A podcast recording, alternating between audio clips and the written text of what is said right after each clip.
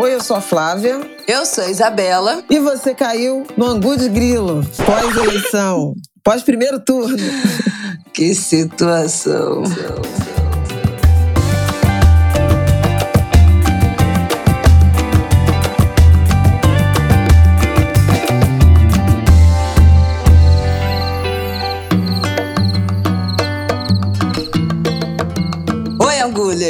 Boa terça-feira pra gente. Episódio do Angus de Grilo 155 está no ar nessa terça-feira, pós primeiro turno. Ah, o que, que a gente vai falar aqui hoje? Adivinhem, de eleição, né? Vamos tentar dividir aí um pouco. Vamos falar um primeiro bloco desse resultado presidencial, depois a gente fala dos resultados de Senado, dos estados, dessa bancada do Congresso e por último, vamos tentar dar umas boas notícias aqui, né? Eleições, é, candidaturas eleitas a serem comemoradas. É isso, né, gente? Hoje é só eleição, não tem para onde fugir. Né, Flavel? É. Dá um bom dia aí pra galera.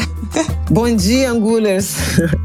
Alô, galera de cowboy, como diria meu, meu neto Martin. Vamos fazer, vamos fazer um, um grande especial eleições, porque acho que tem algumas reflexões a serem feitas. Mas não esperem aqui de mim, né, nessa análise, nenhuma grande novidade sacada, porque tudo que eu vou falar hoje aqui são coisas que, para quem ouve o Angu, é, já eram sabidas. Alertas né, é, feitos, riscos ponderados, desejos apontados. Eu acho que vai ser um pouco por isso.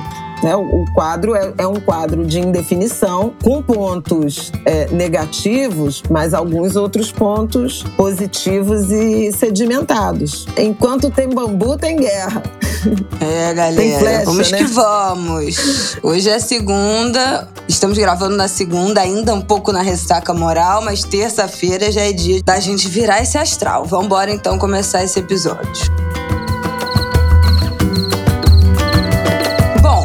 Lá, né? Vamos trazer aqui os dados para a gente abrir as porteiras desse assunto. Lula venceu esse primeiro turno, 48,43% dos votos, mais de 57 milhões de votos. Bolsonaro, em segundo lugar, com 43,20%, 51 milhões de votos, uma diferença aí de 6 milhões e 100 mil votos. Simone Tebet acabou na frente do Ciro, como já sinalizado né, nas últimas pesquisas, como a tendência, inclusive, dos debates, o último debate. Eu não sei se a gente chegou a comentar. Não, a gente nem comentou aqui, né, o último debate, não. porque foi na quinta. Mas o Ciro se apagou completamente naquele último debate. A Simone já sinalizou ali, já no debate, um apoio ao Lula, já se irmanou com Lula. Nessa terça-feira, provavelmente é o dia que, que todo mundo vai se, se posicionar, né? A Simone e o Ciro falaram que precisavam conversar com seus amigos internamente no partido e precisavam de 24, 48 horas para indicarem o caminho. Mas o discurso da Simone já foi bem taxativo de que ela tem uma posição eleição, que tudo indica que será o Lula. A gente está gravando na segunda-feira, não sei como é que já vai estar tá esse cenário quando vocês ouvirem. Mas Simone Tebet acabou com quase 5 milhões de votos, 4,16%, e Ciro com 3% dos votos, com 3 milhões e 600 votos. E aí embaixo vem, enfim, né? Soraya Tronic, Felipe Dávila, Padre Kelman, nessa ordem. Soraya Tronic, Felipe Dávila, Padre Kelman, Léo Péricles, Sofia Manzano, Vera e Emael. Enfim, Emael, gente. Um democrata cristão. Demais. Não, é surreal. Quando o, o Rafael falou, Imael. a cabeça. É impressionante. Quando o Rafael falou assim, isso aqui é Imael, eu falei, gente, esse homem já morreu. Não é esse Emael, é outro Emael. Ele não é aquele Emael, mas é, é de fato aquele Emael. Ele teve exatos 16.603 votos. Enfim, esse foi o resultado do nosso primeiro turno. Tivemos 20,95% de abstenções foi a abstenção mais alta, superou por bem pouco 2018, então, portanto, a abstenção mais alta desde 98. É inacreditável, acho que isso é um capítulo à parte que eu não, sinceramente, não esperava. Eu acho que tudo indicava, né, tinha, havia uma sensação de que a abstenção seria menor esse ano. Né? A gente viu recorde de jovens de entre 16 e 18 anos se inscrevendo para votar. É, aumentou, inclusive, no exterior, as pessoas que se habilitaram, o voto em trânsito aumentou, a troca de domicílio eleitoral, tudo teve um boom esse ano, então tinha uma, uma expectativa de que a abstenção fosse cair e não caiu. Isso também foi muito decepcionante, assim. Eu acho que foi uma das coisas que mais me decepcionaram nesse primeiro turno. Temos esse número, a mim, não. Quer começar com a sua. Tu achava Pera que ia ser um alta a que eu abstenção? de pegar meu caderno, peraí. Ela vai pegar as anotações dela, gente. Esse caderno vale ouro, vale ouro. A gente começa pelo quê? Cadê esse teu dado aí da, Qual? de abstenção? Mas eu quero que você me dê quantas pessoas votaram, votos válidos. É, vamos lá. É verdade. E olha aí, Flávia Ol, ela, ela está trazendo a notícia, hein? É, nós temos 118 milhões de votos válidos contra 2018, 107 milhões de votos válidos. Tá? Então, Então, tá a bom. abstenção, ela ficou mais ou menos na média histórica. Mas houve um, Mas os nulos e brancos diminuíram bem. Houve um engajamento importante de brasileiros que decidiram escolher. Pois é, caiu aqui em números absolutos, caímos de 7 milhões e 200 mil nulos para 3 milhões e 400, quase 500 mil nulos, e de brancos caímos de 3 milhões e 100 para 1 milhão e 900. Então a gente teve aí quase 4% de brancos e nulos nesse ano, contra quase 9% de brancos e nulos em 2018. Então caiu, reduziu a menos da metade. Pois é. Esse é o meu ponto. Então tá, já, temos, já, já trazemos uma boa notícia? Não, trazemos não? uma notícia, depende, né? É, Depende. não, Depende para quem foram esses votos. é, enfim. É que eu acho que o esforço por engajamento político, no sentido de fazer escolhas, ele foi bem sucedido, né? E acho que isso não é trivial. Dizem que branco é voto de protesto, tem uma percepção nos institutos de pesquisa, Mauro Paulino fala isso, nos estudos né, de ciência política, que pelo modelo brasileiro, branco é uma decisão de voto de protesto porque há uma correlação entre IDH alto, nos municípios onde o IDH é mais alto, tem mais voto branco, em branco, né? Nos municípios de baixo IDH, tem mais voto nulo. Então, há uma percepção de que os mais escolarizados votam nulo objetivamente, porque querem não escolher, dizer que não tem ninguém que me represente, e o nulo pode ser erro de digitação dos menos escolarizados. Ou da galera que não sabe que o Bolsonaro mudou o número. É, erro. Se bem que eu acho. É, então. Mas não só dos menos escolarizados, dos desinformados É. também. Porque a divulgação dele, eu acho, desse número, a gente já falou isso aqui, né? Foi baixa, mas eu achei que fosse ser pior. Não, estava baixa, mas na semana da eleição subiu consideravelmente. Ele fez aquela live com papel colado nele, né? Qual foi É, aquela mesmo? subiu- foi da, da, da Subiu véspera, consideravelmente. As pesquisas de sábado, de sexta, sábado, ali, naquele, nas últimas pesquisas, já mostravam mais de 80% de eleitores do Bolsonaro sabendo que o número era 22, né? Ai, que tristeza. E nessa linha, o PL elegeu muita gente, assim como o PSL em Uhum. 2018. Então, assim, havia essa constatação de que eles conseguiram acelerar né, o seu o grau de conhecimento dos eleitores em relação ao número.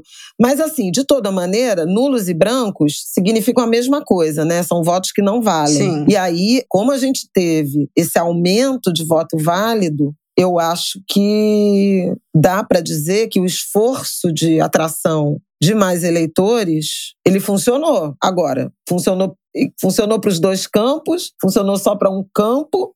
Isso é que a gente não consegue muito saber. Eu acho que muito desse engajamento tem a ver com o Lula, né? E aí já entro no meu primeiro, Sim. no meu primeiro ponto É pessoal. o capital político do Lula. O Lula é o grande líder. Na verdade, essas eleições exibiram dois líderes populares no Brasil.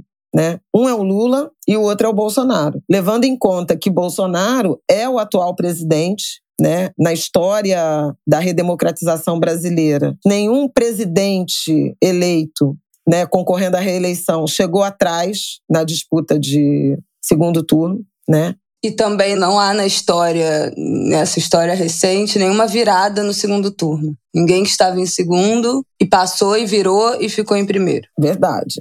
Então, assim, porque ah, você vai pensar, o Lula quando foi para o primeiro turno, né, em 2002 e tal, não era o Fernando Henrique o candidato, era outro, né? O Lula não era presidente, não estava concorrendo contra o presidente, estava concorrendo contra o José Serra naquele momento, né? E Bolsonaro não concorreu em 2018 contra o presidente do momento, né? O Temer não foi candidato, né?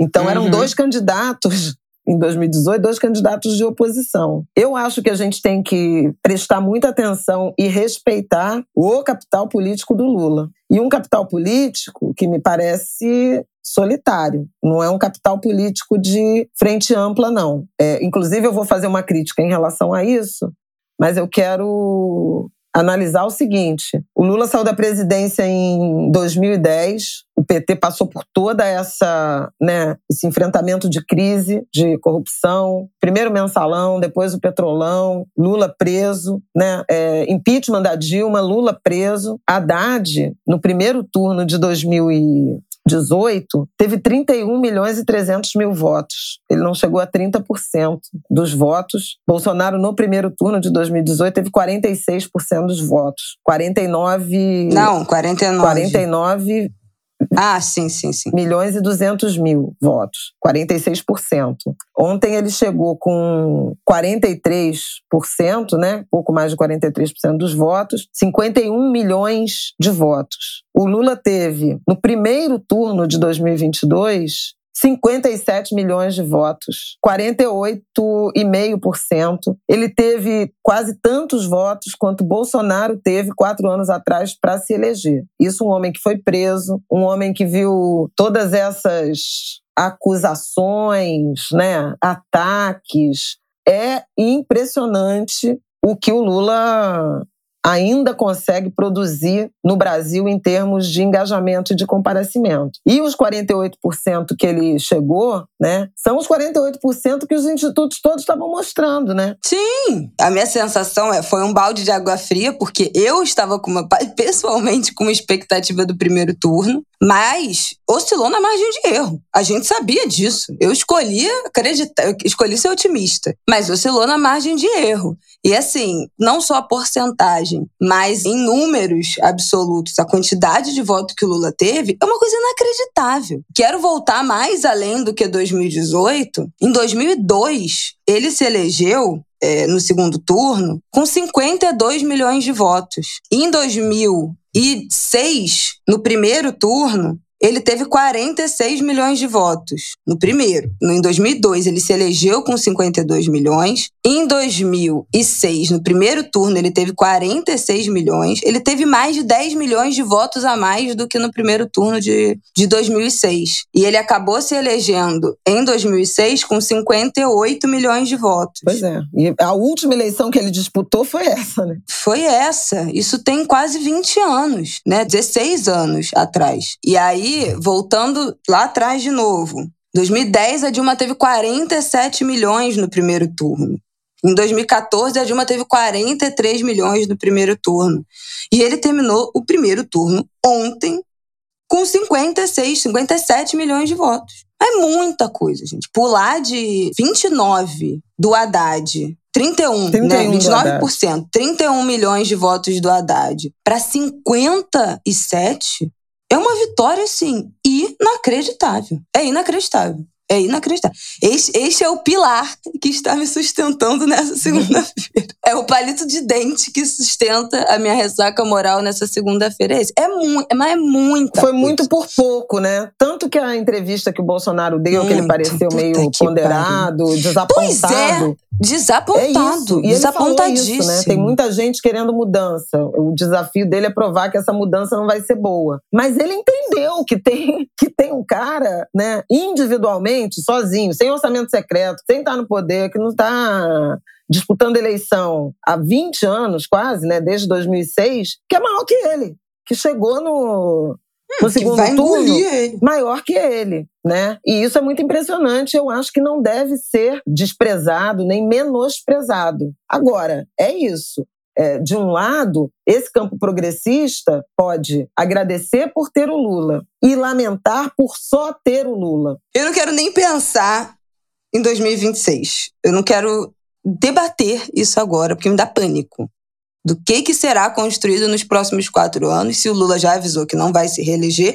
E, pelo amor de Deus, não tem cabimento um homem de 80 anos ainda tá nessa, essa é a nossa única expectativa de, de não cair de fato, na, na, de não mergulhar ainda mais no, no, nesse fascismo do, do bolsonarismo não quero nem pensar em 2026, eu quero ficar com as vitórias do hoje, as impressões de hoje. Voltando a 2018, em que Ciro Gomes teve 13 milhões de votos, 13 milhões e 300 mil votos, e terminou essa eleição com 3 milhões e 600 mil votos, ele perdeu 10 milhões de eleitores no primeiro turno, é chocante. Eu fiquei muito impressionada com como o Ciro desidratou nesses últimos quatro anos como ele perdeu, e, e, como teve, claro, né, nessa, nessa reta final, uma migração do, do voto útil, que nem acho que foi pro, pro Lula, né, essa migração do, do voto útil necessariamente, e aí quero te ouvir sobre isso. Mas a sensação é que o Ciro acabou, assim. Ele, ele, ele chegou derrotadíssimo nesse, nesse primeiro turno, ficou atrás da Simone Tebet, que é uma figura nova, né? Que a gente falou muito dela aqui no Angu na época da CPI da Covid. Nos últimas. Ela foi bem no primeiro debate da Band, ela foi bem no, no, no, no debate da Globo, se despontou também nos debates. Tem essa percepção, vi várias mulheres com essa, essa coisa de, ah, não, porque é uma mulher, não sei o quê. Então, é uma chapa 100% feminina, também tem uma, é, é, um pouco dessa questão, mas eu achei muito impressionante o, a desidratação total do Ciro, não esperava mesmo. É, ainda mais vendo esse número, né, essa, essa, essa queda de 10 milhões de eleitores no primeiro turno em relação a, a, a 2018, que ele terminou com. Em 2018, ele terminou com 12%, 12,5% dos votos. Agora ele chegou a 3%. Então, assim, eu fiquei extremamente chocada e acho, e a minha grande apreensão, assim, sendo sincera, desse segundo turno, eu acho que seria extremamente importante o Ciro sinalizar diretamente estar com Lula nesse segundo turno. Para mim ainda é uma incógnita o que, que ele vai fazer. Né? O discurso dele de ontem, desse, da noite de domingo, foi bastante enigmático. Ele falou: vou conversar com amigos e com, com o partido para decidir é, qual será a minha, minha posição. A Simone foi muito mais assertiva, né, uhum. de que ela tem uma posição e já já já estava sinalizando nos últimos dias que, que apoiaria, que estaria do lado do Lula em um segundo momento, mas eu acho que o Ciro ficou ainda muito enigmático. Não sei o que ele vai fazer, mas acho que é essencial, assim, que ele de fato se posicione. Teve um acirramento muito grande nessa, nessa corrida eleitoral, né, entre os petistas. A história do voto útil, isso tensionou muito as relações com os ciristas, com o PDT, com o Ciro. O Ciro rivalizou demais com Lula, tentando tirar voto, capturar, né, voto do Bolsonaro, e só fez dar mais voto para o Bolsonaro. A sensação é essa, ou pelo menos para Simone Tebet. E já vi muitos ciristas, pode ser também a raiva do, do resultado. Mas nesse domingo, nessa segunda, falando que não iam votar, que iam anular ou que não, não iam nem votar nesse segundo turno. Porque se consolidou essa imagem de que o Lula e o Bolsonaro é a mesma coisa, né? Que uhum. tanto faz, que é o discurso que o Ciro adotou nessa corrida eleitoral. Então, eu então, tô aí esperando essa sinalização dele. Nule branco ou abstenção. É, mas e aí? Em tese, ajuda o líder. Nenhum nem outro ajuda o líder. Né? Se 3 milhões. Não, quantos votos teve o Bolsonaro? O tem muito mais a correr. O Ciro teve 3 milhões. 3 milhões de votos? Sim. Então, é, 3 milhões e 600. Se 3 milhões de votos saem da disputa, matematicamente, se o Lula mantiver o deles, ele, ele proporcionalmente tem mais. Ele aumenta a sua proporção. É isso que tá foda. Porque assim, eu sei que o Lula vai ganhar Não, eu sei que o Lula vai ganhar, gente. A gente, eu não tô aqui, ah, meu Deus, tô preocupada se Bolsonaro vai virar. Isso não vai acontecer. Não vai acontecer. O Bolsonaro precisaria de 6 milhões de votos para chegar no que o Lula teve no primeiro turno. Quem votou no Lula não vai mudar de ideia. Ninguém vai deixar de votar no Lula no segundo turno. Né? A gente falou disso aqui. Inclusive, as pesquisas espontâneas estavam altíssimas para o Lula. As pessoas tinham certeza que iam votar nele, ponto. Pode ter tido uma migração ainda maior de voto útil para além da espontânea, né? Dentro da, daquilo da estimulada, mas assim, foi na margem de erro. A gente sabia desse resultado. Bolsonaro teria que correr muito atrás, teria que basicamente conquistar todos os votos do Ciro, todos da Simone Tebet, porque ao contrário da eleição de 2018, né, que tinha uma expressividade ali. No Amoedo, teve 2 milhões e 600, é, o Alckmin teve 5 milhões de votos, ainda um PSDB. Cabo Daciolo teve 1 milhão e 300 mil votos, né? Álvaro Dias teve quase um milhão de votos. Outros candidatos que, que, que migraram né, para o Bolsonaro no segundo turno, ainda com alguns milhões ali para oferecer, esse ano não tem nada. Depois do Ciro, que teve 3 milhões e 600, vem a Soraya Tronic com 600 mil votos. Acabou. Do Ciro para baixo, nada ali ajuda o Bolsonaro. Mesmo se for o Padre Kelman, Felipe Dávila e a Soraya, todos para o Bolsonaro, não chega a um milhão e meio de votos. Ele precisa de 6 milhões para encostar no que o Lula teve. Então, assim, não há nenhuma migração, não tem nada natural, né? Não, não há uma migração natural, mesmo se esses três apoiarem diretamente o Bolsonaro. Todos esses. Ainda vai faltar uma galera. Ainda vai faltar uma galera que teria que ser do Ciro e da Simone, né? E assim, a Simone vai estar com Lula. Os eleitores dela estarão com Lula? Não sabemos. Mas também estarão com Bolsonaro? Não sei. Ou é a galera que vai anular? A galera do Ciro vai anular, vai com Lula, vai com Bolsonaro. Entendeu? Então, assim, vai ganhar, Lula vai ganhar? Vai ganhar. Mas a gente precisava passar esse nervoso? A gente não precisava passar esse nervoso. Mas é fato que foi uma esse resultado é uma vitória tremenda. E assim, eu estou falando aqui também para me convencer. Não achem que eu não fiquei desanimada, profundamente desanimada, mas por uma expectativa que eu criei de que seria no, no primeiro turno. Mas assim, pensa na história do Brasil. O Brasil reelege as pessoas. Ponto né? Não vai ter virada, nunca teve, não vai ter, não vai ser agora. Não tem, não tem, não tem quantidade, não tem número para ter virada. E foi uma vitória 57 milhões de votos, é uma vitória tremenda. O Bolsonaro estava derrotado. Eu nem entendi. Eu nem entendi, porque eu achei que ele fosse estar super feliz de ter ficado seis pontos a mais do que as pesquisas indicavam. Mas não. Ainda tinha, você nem falou disso, né? De que, de que além do fato dele ter entendido que ele vai perder e que ele, e que ele chegou em segundo já era uma derrota, mas tinha o gado raiz bolsonarista, a galera do, dos WhatsApp, do grupo do Telegram, há meses se cultivava a informação de que Bolsonaro teria 70 milhões de votos e ganharia no primeiro turno. As pessoas tinham esse este nível de delírio.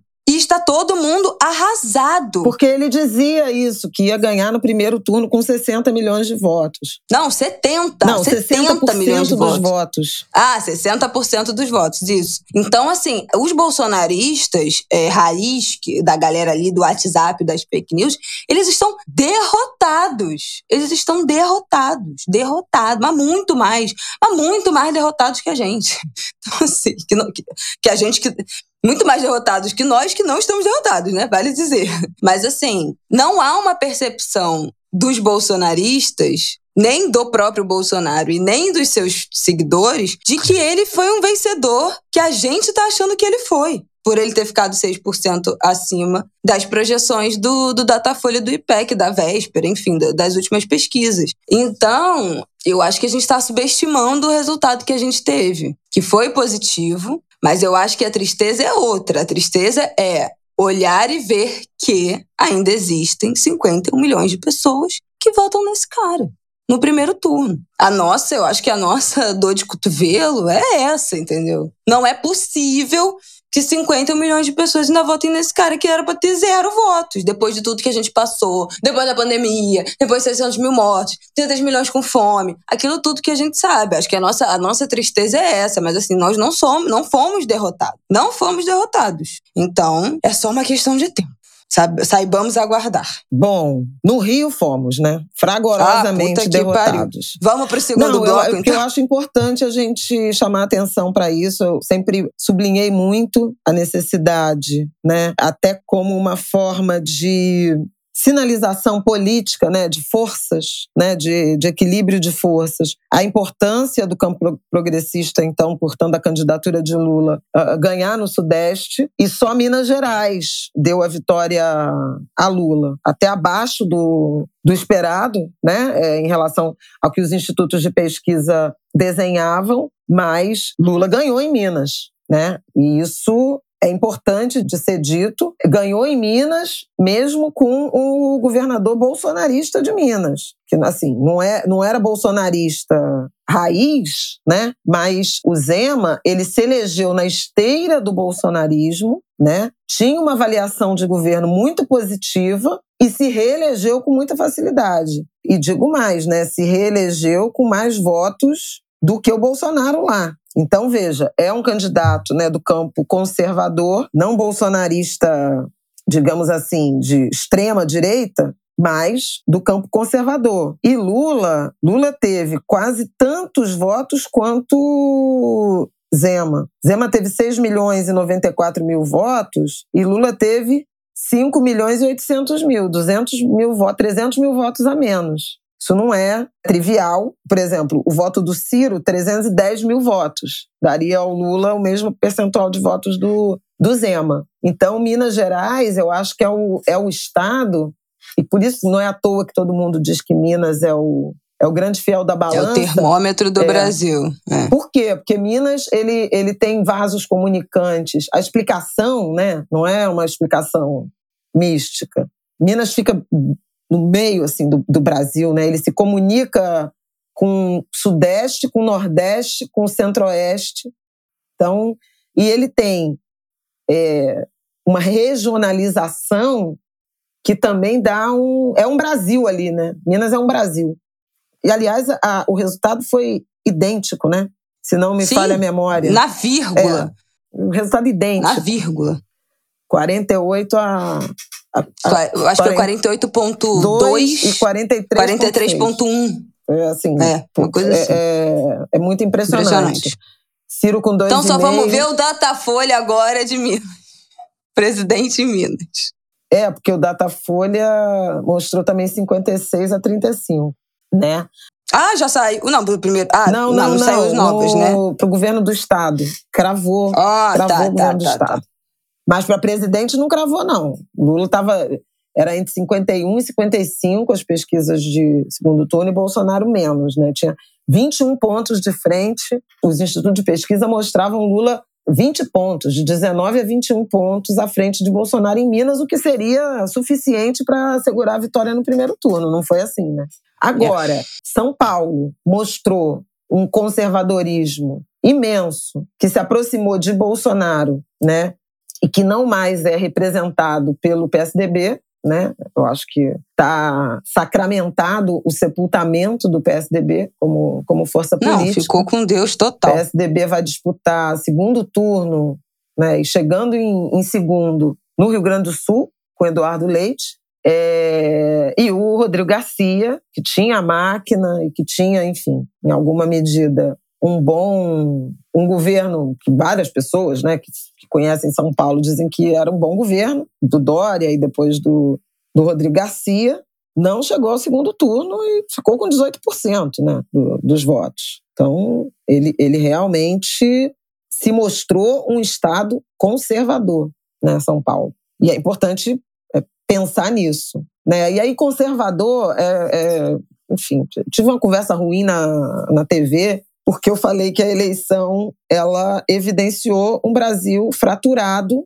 entre progressistas e conservadores. E teve quem, no meu grupo de colegas, tenha interpretado isso como se eu estivesse dizendo que os conservadores são um adjetivo negativo, como se eu estivesse chamando todo mundo de extrema direita, de direita, enfim. Não é. Para mim, progressista e conservador são dois substantivos que caracterizam um grupo. Né? E não é melhor ser progressista ou conservador, enfim. Para mim é melhor porque eu sou eu sou do campo progressista. Mas veja, eu não eu não estou desqualificando o conservador ao identificar o Brasil como um país fraturado, dividido entre conservadores e progressistas. Por quê? Os conservadores, esses 40 e 3%, 44% que o Bolsonaro teve. São todos de extrema direita? Não acho. Mas são, mas há uma parcela aí desse, talvez 10% do eleitorado conservador brasileiro que prefere Bolsonaro, entendeu? Eu não acho assim que ah, tem 51 milhões de brasileiros que não estão nem aí para a Amazônia, para o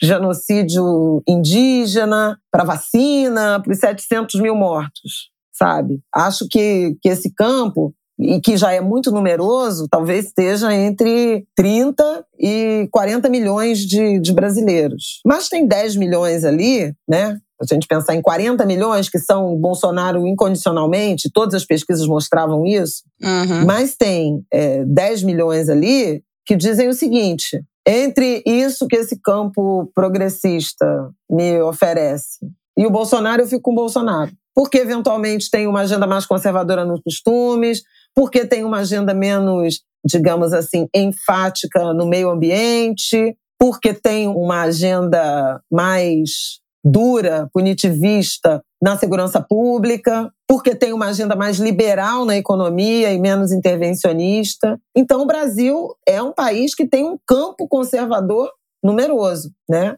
E tem um campo progressista numeroso também. E eu, eu acho que a gente tem que é, refletir sobre isso. Né? Eu acho que o, que o Bolsonaro achou que o conservadorismo era maior que os 10 milhões, porque lá em 2018 parecia e foi uhum. maior. Né? Quando chegou na hora do vamos ver em 2018, tem uma, uma mancha de Brasil é, conservador, não de, não de extrema direita, que ficou com Bolsonaro e não com Haddad. E muita gente do campo progressista, naquele momento, já estava apontando o que seria em termos de gênero, o que seria em termos de povos tradicionais, o que seria em termos de cultura, o que seria em termos de relações internacionais, o que seria em termos de risco democrático. No entanto, não foi suficiente, porque aí tinha o Paulo Guedes, né, na economia. Não, mas vai ser liberal, vai fazer as reformas e tal. Então é um campo conservador.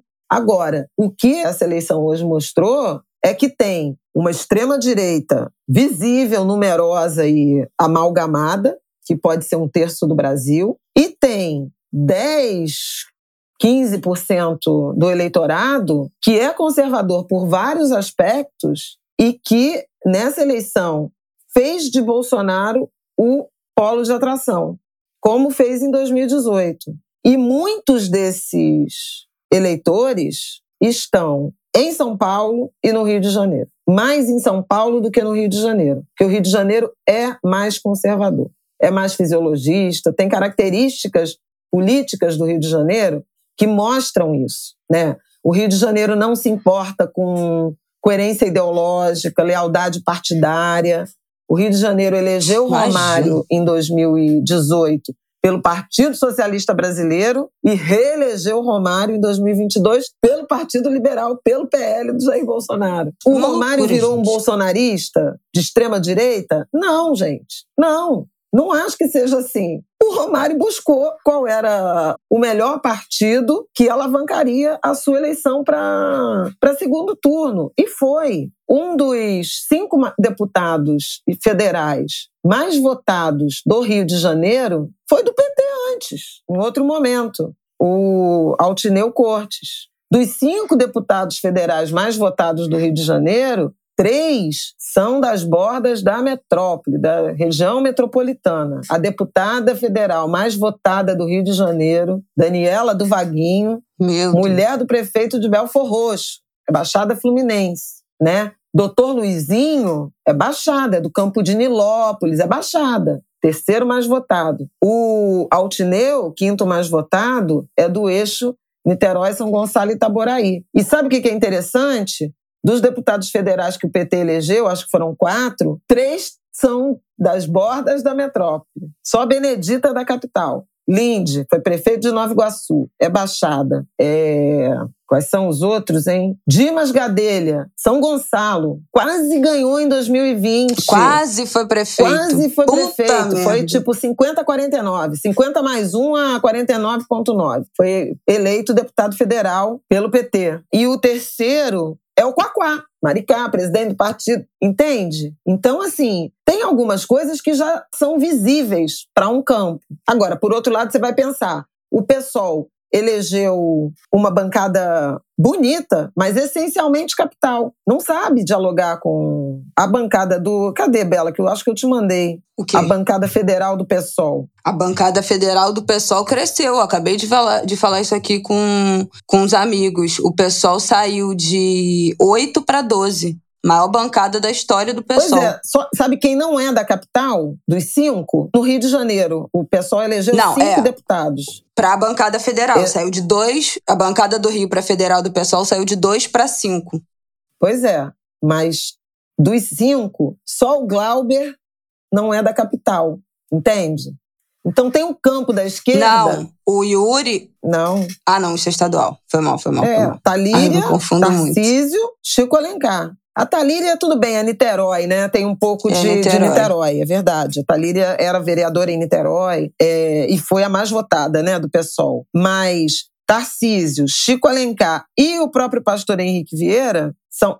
Pastor Henrique Vieira também vem de Niterói. Também é, Niterói, também vem de Niterói. Ele já foi vereador em Niterói. Ele mora no Rio hoje, mas ele vem de Niterói. E o Glauber é de Friburgo, não vem da capital. Então, repara que tem uma questão aí que a gente tem. Tem os sinais que vão sendo dados, né? De conexão com a periferia, de não ter só a arrogância de olhar a Zona Sul do Rio de Janeiro, saber dialogar com esse campo conservador e compreendê-lo. Agora, eu acho que tem também tem avenidas né, de disposição para candidaturas mais progressistas. Não sei se já deu para, já falamos o suficiente de Lula, Bolsonaro e tudo mais. Eu acho que sim, assim, acho que a gente pode passar para falar de Senado e Congresso, que aí eu acho que tem também umas impressões que tem a ver com o bolsonarismo, não necessariamente com o Bolsonaro, né? Que, que eu acho que é esse o pulo do gato nesse momento. Então vamos passar para o próximo. Podemos? Só vou terminar aqui. Bolsonaro em São Paulo teve 12 milhões e Lula teve 10 milhões e meio. Simone Tebet teve 1 milhão e 600 mil votos em São Paulo. E Ciro teve menos de 900 mil votos em São Paulo. Inacreditável. Ciro não tem um milhão de votos em São Paulo, pois é. gente. É muito impressionante. Deixa eu ver aqui. Em, Muito impressionante. em 2018, o Ciro teve 2 milhões e 650 mil votos em São Paulo, Teve 11%. É, gata. tá? O Haddad E no- teve e 3 no milhões Rio? e 800. No Rio, em 2018, o Ciro ficou na frente do Haddad. 1 milhão e 300 mil votos Aliás. em 2018. Ai, Então, ai, eu ai. até quero falar um pouco, eu quero, eu quero falar um pouco do Ciro antes de Então fala. porque eu acho que tem é, uma questão importante aí. Eu acho que o Ciro acertou o diagnóstico e errou a estratégia, né?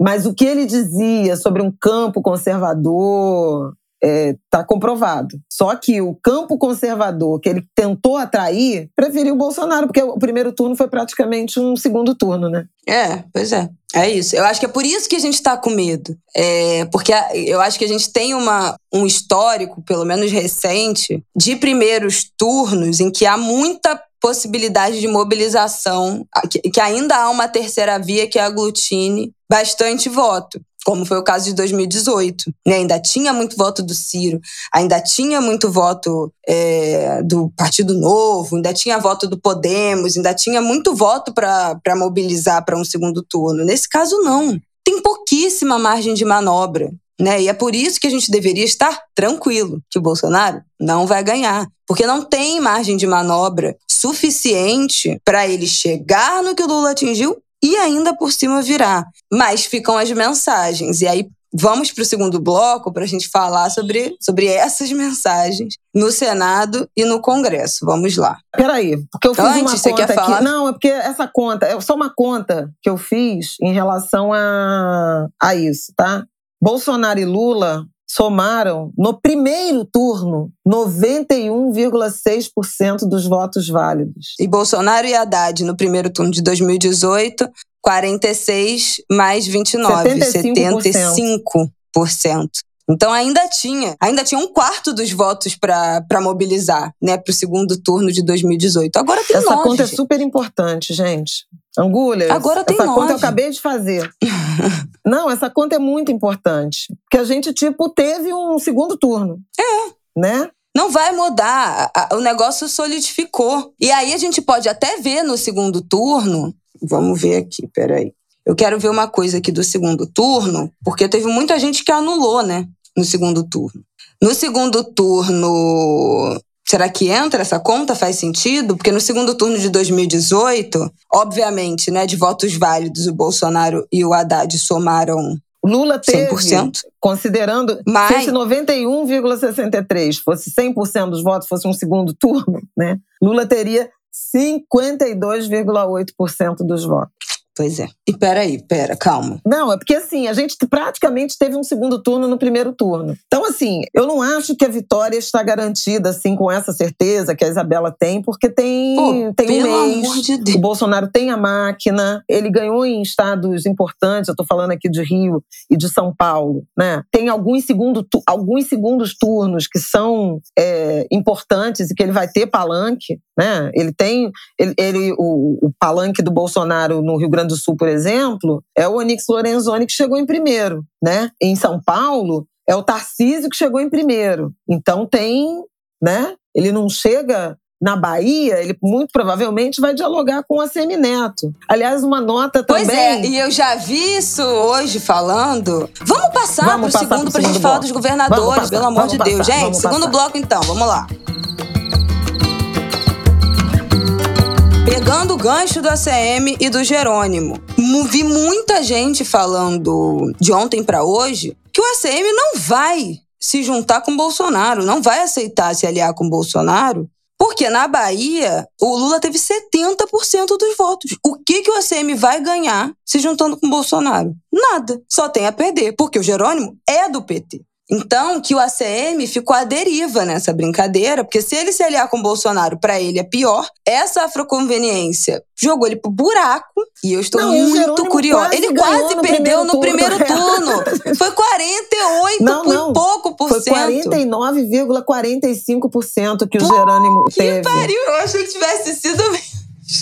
Acho que não tinha acabado a apuração a última vez que eu vi o número. Ele teve gente. 49,45% dos votos, o Jerônimo, no, no primeiro turno. Ele ficou E é quase isso 10 também, pontos o- à o- frente do ACM Neto. É um negócio impressionante. E... o Bolsonaro não compreendeu. É isso que eu falo desse país fraturado. O Bolsonaro disse assim: na Bahia, por exemplo, o ACM estava eleito, por causa de um negócio de cor, ele perdeu a eleição. Ele não compreende um pedaço do Brasil, gente. Te- Tem um campo progressista que não compreende o Negócio campo de cor. conservador e tem um campo Negócio conservador que não compreende. Tipo assim, como é que o cara perdeu a eleição, ganha, porque falou que era pardo? Isso não tem a menor importância. E tem! Pô, Tem, e tem, e na Bahia tem, e tem que ter, e crescentemente tem, né? Então, assim, eu acho, eu, eu sei que, enfim, Isabela tá desolada, tem muita. Mas eu acho fascinante Não, mas eu tenho certeza que o Lula vai ganhar. Eu tô desolada porque eu criei uma expectativa minha de que ia ser no primeiro turno. É só isso. Mas assim, é inegável que a gente ganhou. E, e falando da Bahia, a Bahia ficou numa situação muito parecida também com o cenário nacional, porque o Jerônimo ficou com 49 e 45, o ACM em segundo lugar com 40, o terceiro lugar que é do PL, então tudo indica, óbvio, que vai migrar para o ACM, o cara só tem 700 mil votos para dar. Se ele der todos os votos dele pro ACM, o ACM empata com o Jerônimo se o Jerônimo não ganhar nenhum. E a gente ainda tem aí. E, e aí, o que f também o ACM, vocês me perdoam a palavra, mas assim, tem o Jerônimo do PT, o ACM do União Brasil. O João Roma do PL, né, que vai doar esses 700 milhões de votos pro ACM. O ACM, então, portanto, empata com o Jerônimo. Embaixo dele, quem mais a gente tem de candidato? A gente só tem mais três candidatos, que é Kleber Rosa, 50 mil votos, que é do PSOL. Giovanni, do PCB, 5 mil votos, e PCO, Marcelo, do PCO, com 800 votos. A gente não tem outros candidatos de direita, nem de centro, para dar voto para a CM. Acabou.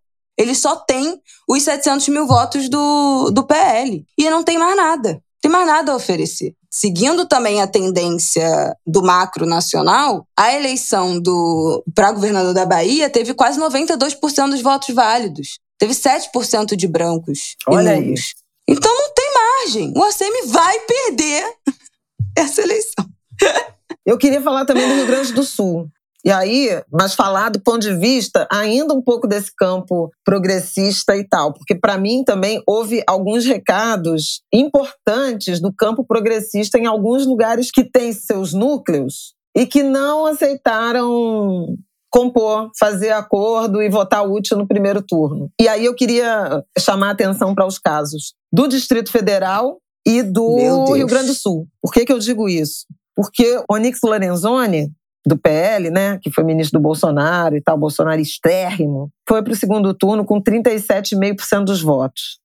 O Eduardo Leite, do PSDB, que é o candidato à reeleição que não é reeleição, né? Porque ele renunciou e aí virou candidato. Então não é um governador e candidato à reeleição, porque aquilo, ele não aquilo. Então, eles aquilo. consideram assim: se o Leite ganhar, ele ganhou uma nova eleição, e não ele foi reeleito porque ele não está no, no cargo. Dória e Leite perderam tudo morando de aluguel. O Leite teve 26,81% dos votos. Ele aparecia como primeiro colocado e havia uma enorme, um enorme debate em relação ao, ao eleitorado petista no Rio Grande do Sul votar no Leite contra, contra o Onyx Lorenzoni, contra o bolsonarista. E o, e o eleitorado do, do PT não fez isso, votou no candidato do PT que ficou 2.500 pontos atrás, votos. votos atrás do Eduardo Leite. E, gente, isso, isso é um recado do eleitorado assim, não me venham pedir para fazer, para votar em fulano que não me representa, não sei o que, não sei o que lá. De graça não. Você vai ter que me entregar alguma coisa, entende? E em Brasília? Não, e agora, e agora já começou no Sul uma mobilização, é, inclusive dos petistas, de apoiar o Eduardo Leite contra o Onyx, que é do PL. E tudo e se acontecer de fato essa migração, não sem dor, mas né, quem é do Rio de Janeiro já votou em coisas piores, mas vamos lá, Eduardo Leite. que situação. Se vocês abrirem com a gente aqui os resultados, vocês vão ver. O Onyx não tem o que mobilizar de voto. Também não tem o que mobilizar. Porque o terceiro lugar do PT passa ele em muito. 1.700 com 1.700, passa os 2.300 dele, acabou. no Leite no primeiro turno, ele, ele ganhava, ganhava, no primeiro, no primeiro turno. turno. É, isso que é muito interessante, entendeu? A galera não tá assim, embaixo ah, do PT, útil. embaixo do PT tem candidato do PP, do PSC e do Novo, que não somam, que somam 300 mil votos. O Onyx só tem 300 mil votos para crescer. O Eduardo Leite pode crescer em 1 milhão e 700 com esses votos do PT. E aí eu acho que eu queria fazer só esse apêndice aí, porque é uma coisa que me incomoda demais na, na, na campanha do Ciro e, e, e dos ciristas, enfim, dos pedetistas, que é a, a percepção de que, de que muita gente vota no PT para ser voto útil, né? Ou somente contra o Bolsonaro ou somente contra o candidato que está rivalizando com o PT, ou porque e não que essas pessoas votam no PT porque elas querem, porque elas têm convicção, porque elas são petistas, porque elas gostam dessas figuras, porque elas gostam do. Sei lá, entendeu? Mas com uma, é, é, parece que tem é, é, a percepção de que basta o convencimento, de que as pessoas não votam no PT porque elas querem. Elas votam para ser voto útil. E não é verdade, gente. Tem muita gente que vota no PT porque quer, porque quer votar no PT. Que não é voto útil, que não é falta de opção, que não é se deixando levar, que não é anti-bolsonarismo. É porque quer. É por convicção. PT. E, e, aí vi muita gente falando isso ainda ontem de noite. O PT ainda é um partido imenso. Ele é a nossa única esperança, nesse momento. É a nossa única esperança como pilar democrático das instituições é, da Constituição. De uma, de uma é a única coisa. Progressista, Não sim. tem. O PSDB acabou. O MDB, o PMDB acabou, nem chama mais PMDB. Tem mais nada. O Partido Novo não conseguiu nada, né? Que, que veio como uma onda laranja. Nossa, o Partido Novo vai dominar, não conseguiu nada. Os caras saíram de cinco é, na bancada federal para dois. Eles não participam mais de debate presidencial no, no, daqui a quatro anos. O candidato do Novo daqui a quatro anos não participa mais de debate na televisão. Não tem mais bancada. Os caras duraram quatro anos. Acabou. Mas entendeu? ganharam o governo de Minas, Só né? tenho não, do não, ponto de vista bem, parlamentar, mas assim, É porque eu acho acabou, que isso tem não que deu ser... certo, não tem mais nada. Eu acho que isso tem que ser. E aí eu quero, continuando aqui, só nessa. Só para fazer né, essa observação, o caso do Distrito Federal, que também tinha o mesmo argumento. A Damares estava na frente, né, com a campanha da, da primeira-dama, né, da, da Michelle Bolsonaro e tal, como candidata ao Senado, e houve um pedido informal para que eleitores do PT, da candidata do PT ao Senado, Rosilene Correia, votassem na Flávia Arruda, do PL, porque para derrotar a Damares. Não aconteceu. Igualzinho o preto em, no Rio Grande do Sul. A Damares foi eleita com 44,98% dos votos, 714 mil votos. A Flávia Arruda, que é mulher do Zé Roberto Arruda, né? Então é aquela é conveniência política, né? Circulação política, que é a candidata do, do marido. Teve 429 mil votos, 27,05%. E a Rosilene Correia teve 356 mil votos, 22,40. Se a galera do, que votou no PT votasse na Flávia Arruda contra a Damares, a Flávia Arruda estava eleita. Também Mas esse eleitorado não fez esse acordo. Não. Gente, e no Rio, Entendeu? a bem da verdade foi a mesma Flávia coisa. Não eleger a Damares. Vocês que são brancos que se entendam, vou ficar com a minha não, Realmente, entre Damares e PL. Então, assim, Desculpa. É muito impressionante. Mas no Rio, a mesma coisa. Porque se os, quem votou no André Cecília não houve, né? No Rio tem outra treta que a gente já é. falou aqui no, no Angu, que esse acordo do apoio do, de governador e tal teve uma treta tremenda, porque era para ser Freixo e, e, siciliano, mas o Molon não largou o osso e tal. Mas assim, se a galera do André. O Molon sempre esteve na frente nas pesquisas do, do que o André Siciliano. E teve uma tentativa da galera, não, vamos no voto útil com o Molon, ele já tá na frente, para não entrar o Romário, para não entrar o Romário. E a galera não largou o Siciliano, nem no dia da eleição. A porcentagem que ele tinha, ele ficou. O Molon ficou com 21%, o Siciliano ficou com 12%, quase um milhão de votos. Se essa galera do Siciliano tivesse migrado pro Molon, o Molon tinha passado o Romário. Mas é isso. As pessoas querem votar no PT. O que, que faz? Faz o quê?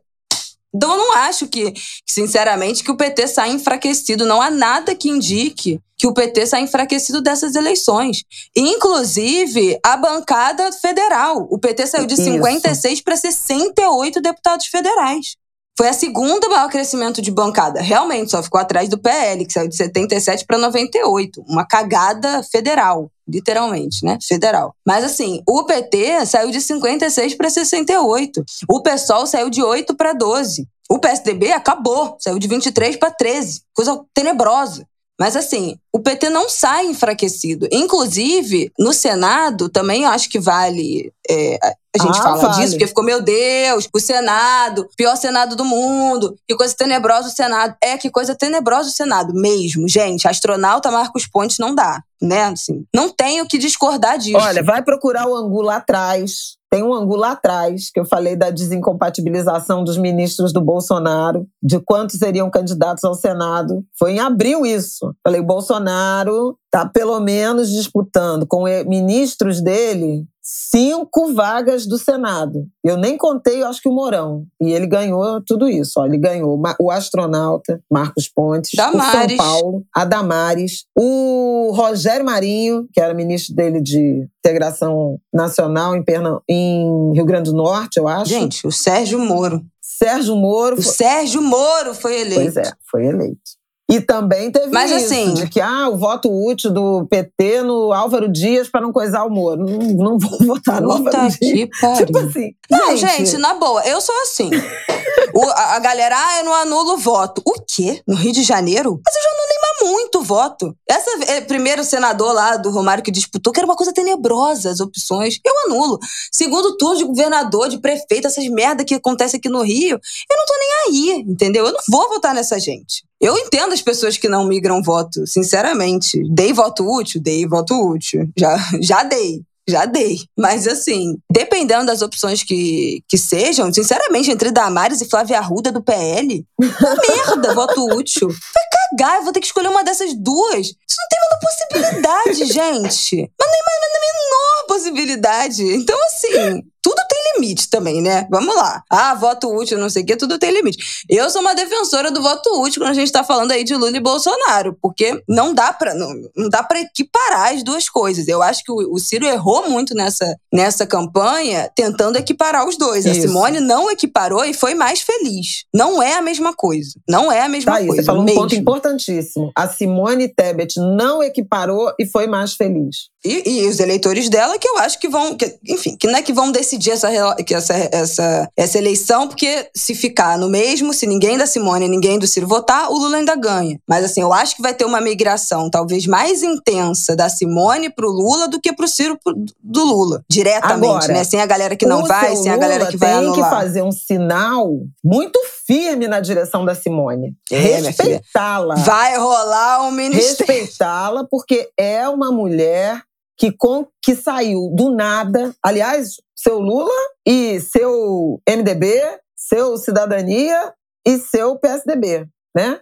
Porque ela foi uma candidata de uma coligação que só tem macho branco, foi que nunca tinha botado sabotada dentro do partido dela, o MDB, e que saiu de zero, de nada, né, de traço ou de 1%, para um capital muito robusto de 5% da, da votação em dois meses, entendeu? Que a candidatura da Simone Tebet, diferente da candidatura do Moro, do próprio Mandetta, que não conseguiu se eleger, do Dória, Graças de não sei o quê, ela nasceu agora aqui na esquina. Uhum. E aí ela fez um E discurso já- muito forte, chamando atenção para isso. Vocês têm que ouvir as mulheres, têm que prestar atenção nas mulheres, porque as mulheres ficaram com a Simone, exatamente desse jeito aí, né? Seja por aversão a Lula e Bolsonaro, mas assim, se, se 91% eh, dos eleitores ontem escolheram entre Lula e Bolsonaro, 5% com essa pressão toda de escolher entre Lula e Bolsonaro ficaram com a Simone. O Ciro veio de 12, quatro anos atrás. Então, 9% deles falaram, acredito eu, vou com Bolsonaro. Pelo tamanho do, do voto. Ah, por que que você... Ah, nenhum do eleitor do Ciro votou útil no Bolsonaro, no, no Lula? O Lula já tinha aqueles 48, entendeu? O que o Ciro poderia agregar É, era, gata. o Lula já tinha 47, 48. O eleitor do Ciro podia agregar era fazer o Lula ganhar no primeiro turno. Com, né, quem saiu de 12. Então, é, é, eu e, acho que, e é, mais uma que é mais coisa. razoável. Então, assim, a Simone Tebet sai com um capital político muito poderoso. Outra coisa E que eu quero muito chamar a atenção.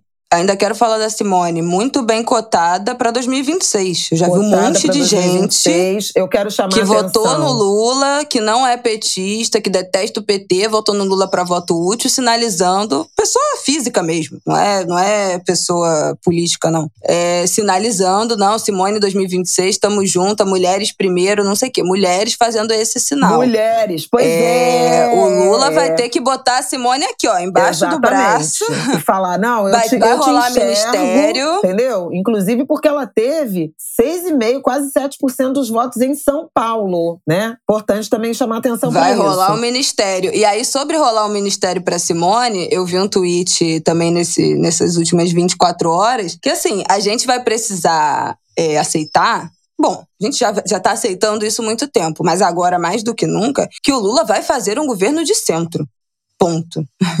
assim. É. Do que é o centro, né? Que agora o centro está mais à esquerda Ele do que já foi pro- um dia. Ele, ele tem que ir mais pro centro. Mas vai ter um ministério pra polo- Simone, que é do agro, não sei o que. Vai... Gente, é isso. A gente vai ter que entender, avaliar e decidir se é mais importante ter um governo de centro do que um governo Bolsonaro por mais quatro anos. Não dá pra gente achar que o Lula vai fazer um governo de centro-esquerda, um governo de esquerda, e daqui a um ano e meio, daqui a um ano, virar e falar: nossa, o Lula é uma decepção, porque ele está fazendo um governo de centro. Nós estamos votando por um governo de centro. É isso, contra o Bolsonaro. E quem tem é o Lula. Mas se quem tivesse fosse o Alckmin, vamos lá, eu já. tá- Eu do voto útil, esse voto eu ia dar, meu Deus. Porque assim, não tô dizendo que ah, qualquer um contra o Bolsonaro, que é isso, né? O qualquer um, às vezes, pode ser a Flávia Arruda contra a Damares. E aí, Um pelo outro, não quero troco. É, Vocês mas que, aí um pelo que outro não quero troco. Agora, cadê?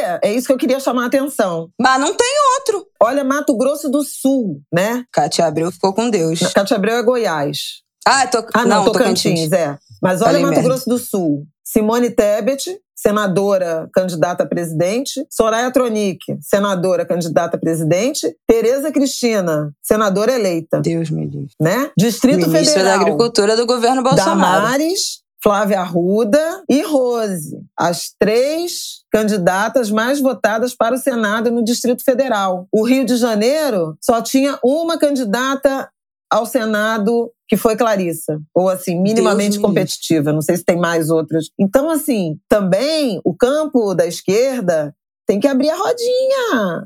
Abre a rodinha para as mulheres. Ah, no Rio de Janeiro? Puta que pariu. Entendeu? São No Paulo Rio de Janeiro, a também. esquerda só tem isso, gente. A esquerda de executivo e senado do Rio de Janeiro é Molon, Freixo e Tarcísio.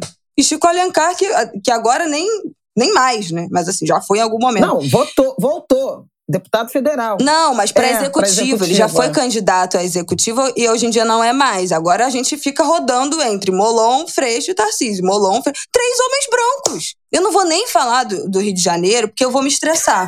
mas assim, eu vou ferir os direitos humanos aqui. Pois eu vou é, acabar gente. com um processo judicial. Pernambuco, duas Mas é mulheres. brincadeira, gente. Marília Reis e Raquel Lira no segundo turno para o governo do estado. Aliás, Raquel Lira que ficou viúva no dia da eleição. Gente, ainda, ainda tem uma análise de que, ela, que teve uma migração de votos nela porque, ela ficou viúva. Uma, é, tem, é porque o, o- o eleitor se As sensibiliza. pessoas ficam com o pé. Que loucura, meu Deus. Tudo acontece. Mas ela era uma país. candidata competitiva. Mas assim, Não, é, de fato. duas mulheres é, no segundo turno. Bom, Fátima Bezerra foi eleita, reeleita né, em primeiro turno no Rio Grande do Norte. Eu acho importante chamar a atenção para Maranhão elegeu o PSB, governador, e Flávio Dino, senador. Flávio Dino, Camilo senador Santana, ex-governador do Ceará, foi eleito senador. E do PT. o candidato do PT, o Eumano, ganhou em primeiro turno o Ceará. PT ganhou Fazendo tudo, com se- 70% dos O votos. Wellington Dias ganhou senador pelo Piauí e fez o governador também pelo PT. Os senadores da CPI da Covid, Omar Aziz e Otto Alencar, foram reeleitos, um pelo Amazonas, o outro pela Bahia. Tem umas coisas interessantes, visíveis, né? Não, peraí, falei besteira aqui. O Eumano ganhou com 54%. Quem ganhou senador do PT com 70% foi Camilo. o Camilo, foi senador. Governador foi 54%. É, mas o Camilo era o governador que saiu para ser. Que aí foi mais uma atrapalhada do, do, do pessoal do Ciro. O Camilo era governador com a vice, Isolda, Isolda Célio, eu acho que é o nome, do PDT do Ciro. O Camilo saiu para ser candidato ao Senado. A Isolda assumiu o governo e seria candidata à reeleição. Como seria uma coligação com o PT, houve uma sabotagem à candidatura dela pelo PDT e botaram esse, acho que é Roberto Cláudio, né? Aí o PT lançou um candidato, o Eumano, do nada, e ganhou a eleição no primeiro turno. E o PDT ficou a ver navios. E o Ciro teve uma votação no Ceará absolutamente. Ceará, o Ciro ficou em terceiro também. É? Lula com 65, quase 66, Bolsonaro com 25%, Ciro não chegou a 7% no Ceará. 6,80. Em 2018, vamos lá, o Ciro teve 41% dos votos no primeiro turno no Ceará. Ficou na frente do Haddad, Haddad em segundo com 33, Bolsonaro em terceiro com 21%. O Ciro caiu de 41% em 2018 no primeiro turno para 6%. Eu não sei, gente. Eu, acabou. Eu- não sei o que, que o Ciro pode fazer em quatro anos para se, se reerguer, enfim. É isso. É, a política tem dessas coisas. A Gênero e Número tá me mandando agora aqui é, informação, ainda não tenho, não tenho quali disso, né? Só quantitativo. Mas o número de pessoas negras na Câmara dos Deputados aumentou de 124 para 135 entre 2018 para 2022 e o número de deputadas eleitas de 77 para 94. Aí vamos é, ver, né? Temos que ver se tem afroconveniência aqui, negócio de mulher... se é do campo da direita, da esquerda, conservador e tal. Afroconveniência tem, mas eu acho mais complexo é, essa, essas mulheres reaças do que do que pretos. Mas Hélio Bolsonaro foi eleito, tá? O famoso mas Hélio ele já Negão. era. Eu já fui verificar. Aí a probabilidade é alta, porque ele já era deputado. Não, tudo bem, mas foi.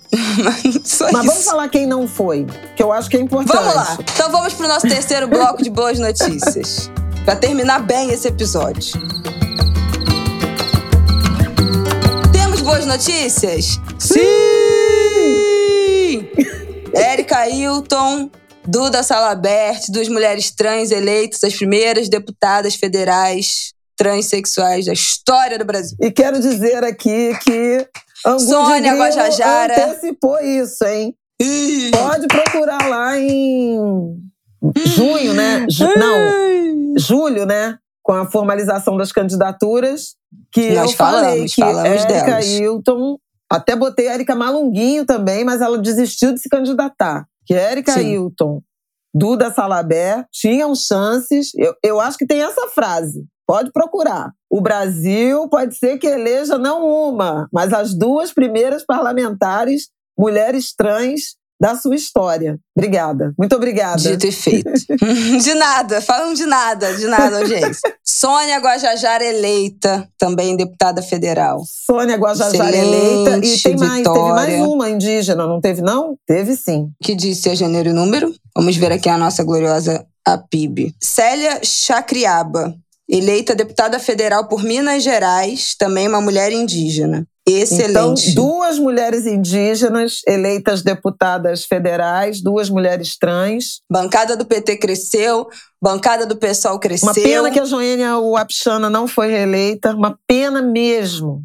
Mas teremos Sônia Guajajara, teremos Célia. Boulos foi o deputado mais votado em São Paulo.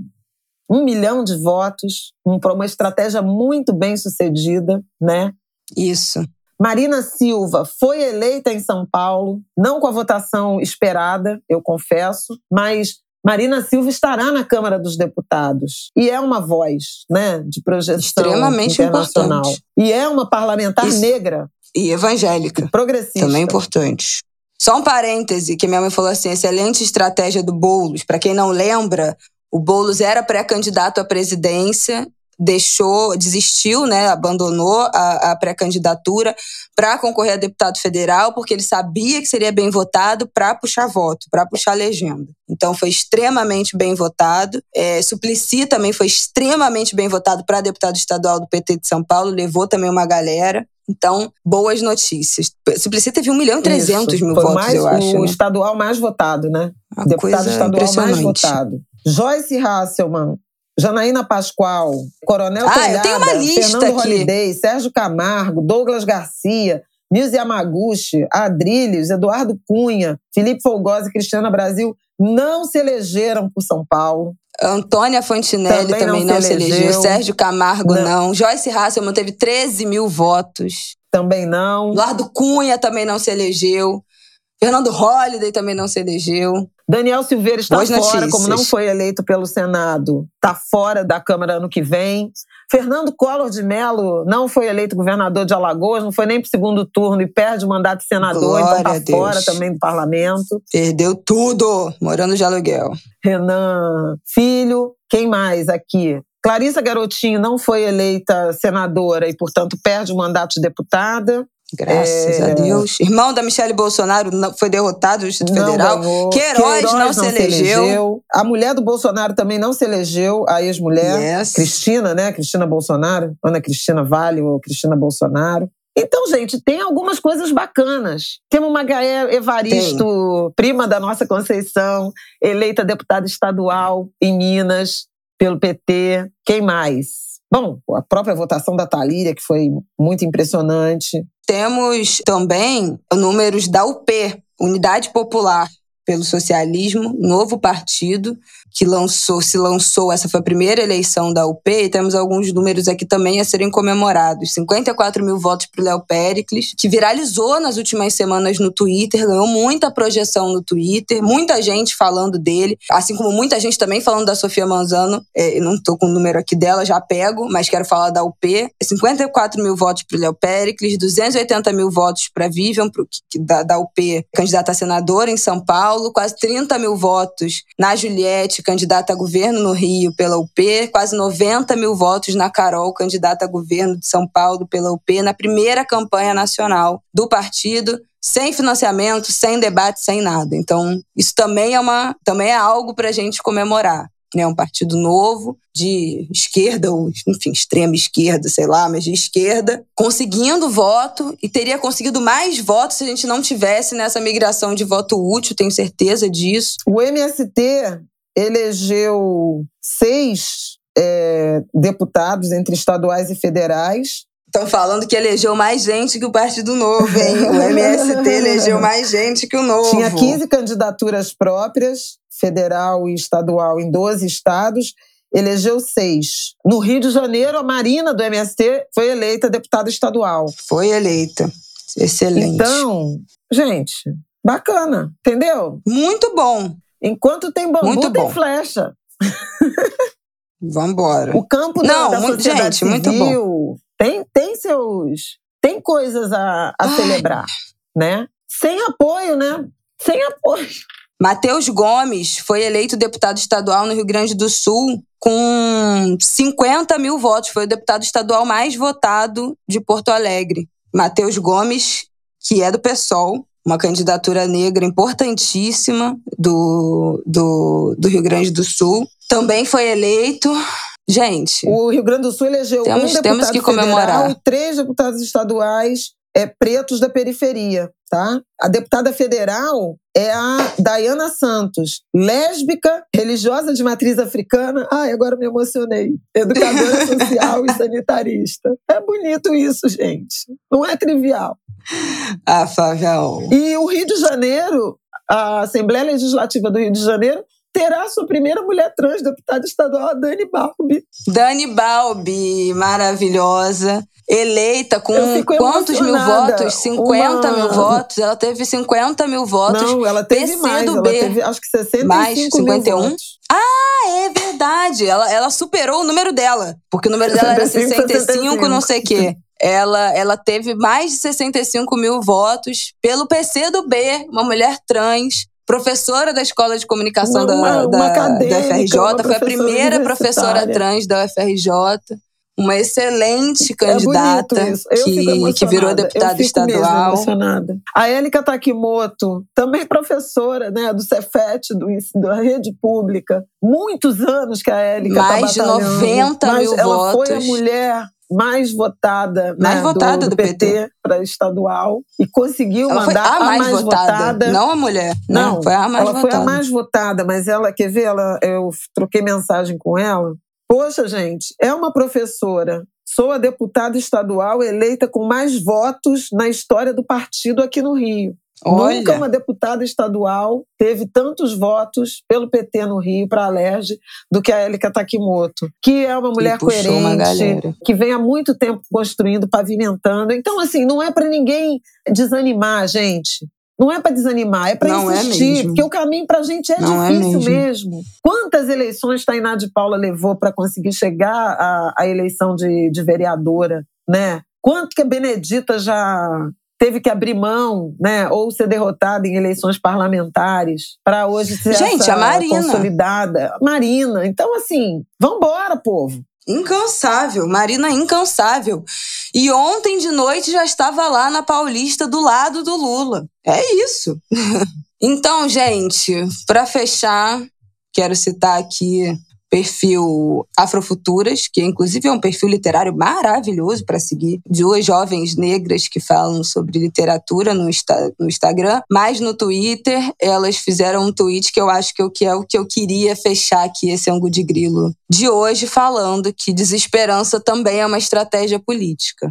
Né? Então nós tivemos muitos ganhos citamos aqui, não foi tão ruim quando a gente ficou com esse amargor na boca, com essa sensação. Nem o Senado ficou no zero a zero. Eu vou deixar aqui na sinopse a thread de o que, que aconteceu com cada cadeira do Senado. Foi zero a zero. Óbvio que sempre poderia ser melhor, mas não foi essa derrota, muito menos essa derrota cachapante. A gente vai ganhar, faltam quatro semanas, né?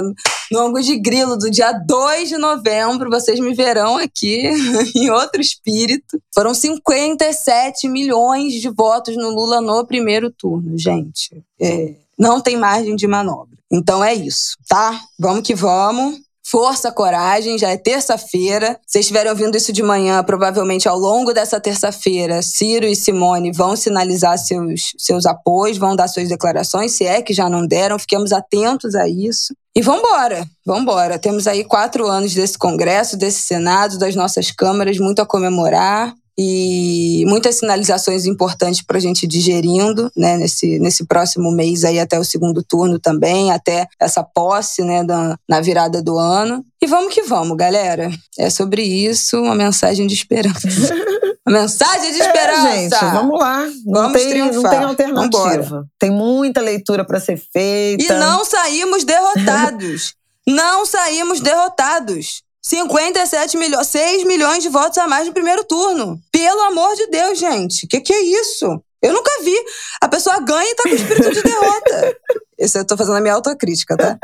É pra mim Não, também. Legal, eu tô me convencendo. Ela já terminou o angu diferente de como Eu tô me convencendo, eu tô me convencendo. que porra essa? A gente perdeu uma, uma, derrota horrorosa em 2018. Agora a gente ganha o primeiro turno e fica, ah, não, mas não ganhou o suficiente. Não tem suficiente, é 50% mais um. A gente não tava falando isso? Não é 51%. É 50% e uma pessoa. Se a gente ganhar 50% e uma pessoa, é ganhar do mesmo jeito. É ganhar do mesmo jeito. É ganhar igualzinho ganhar com 70%. É ganhar do mesmo jeito. Então é isso. A gente precisa de 50% mais um. Acabou. Nada mais que isso é necessário. Pronto, vai dar. Já deu. Vambora. Vambora. Esperança, determinação. Determinação. Bora, Brasil feliz de novo.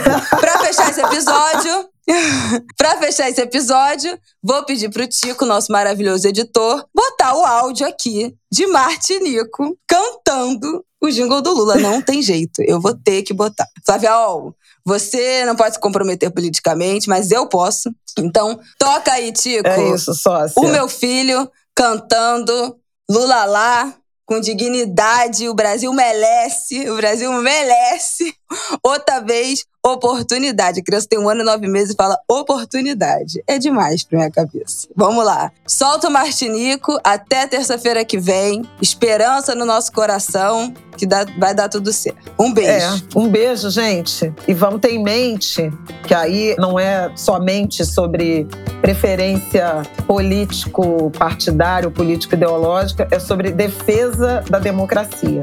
Né? Quem leu, quem é conhece, é né? Alguma coisa de ciência política, sobre a gênese desses processos de desestruturação das instituições democráticas, sabe do que, que se está falando e do que está em risco. Então, é mais do que uma disputa entre um campo progressista e um campo conservador. É a defesa do que nós entendemos como democracia. Imperfeita, não plena, mas democracia. Um beijo.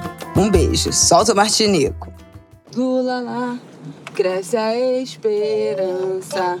Lula lá, o barulho via da leleia da lula lá, via da bata lula lá, utilidade lula lá, o badu meleque, o babê,